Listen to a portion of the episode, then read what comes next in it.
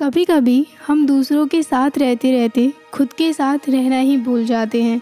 ये सुनने में महज कुछ शब्द हैं, पर ये आज की दुनिया का सबसे बड़ा सच है।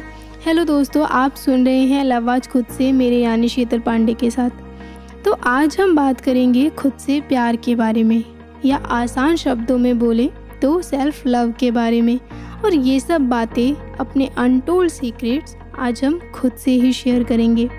हाँ हाँ सुनने में थोड़ा सा इको जैसा लगता है, पर है बिल्कुल भी नहीं। क्या आपने शीला की जवानी सॉन्ग सुना है? सबने सुना ही होगा। तो आपने ये लाइन ज़रूर सुनी होगी। मैं खुद से ही प्यार जाता हूँ। तो जब शीला खुद पर ही प्यार जता सकती है तो फिर हम क्यों नहीं?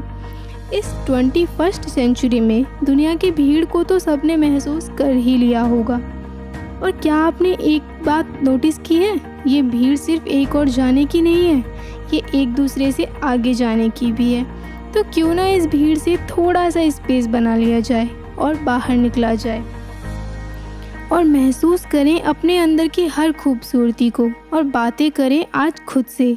वादा करें खुद से कि बातें होती रहेंगी और जीते रहेंगे थोड़े से ठहराव के साथ और हँसते रहेंगे यूँ ही। और किसी ने सच ही कहा है। जब एक स्माइल से सेल्फी अच्छी हो सकती है तो क्यों ना पूरी लाइफ को अच्छा किया जाए, मुस्कुराते रहो यार अच्छे लगते हो।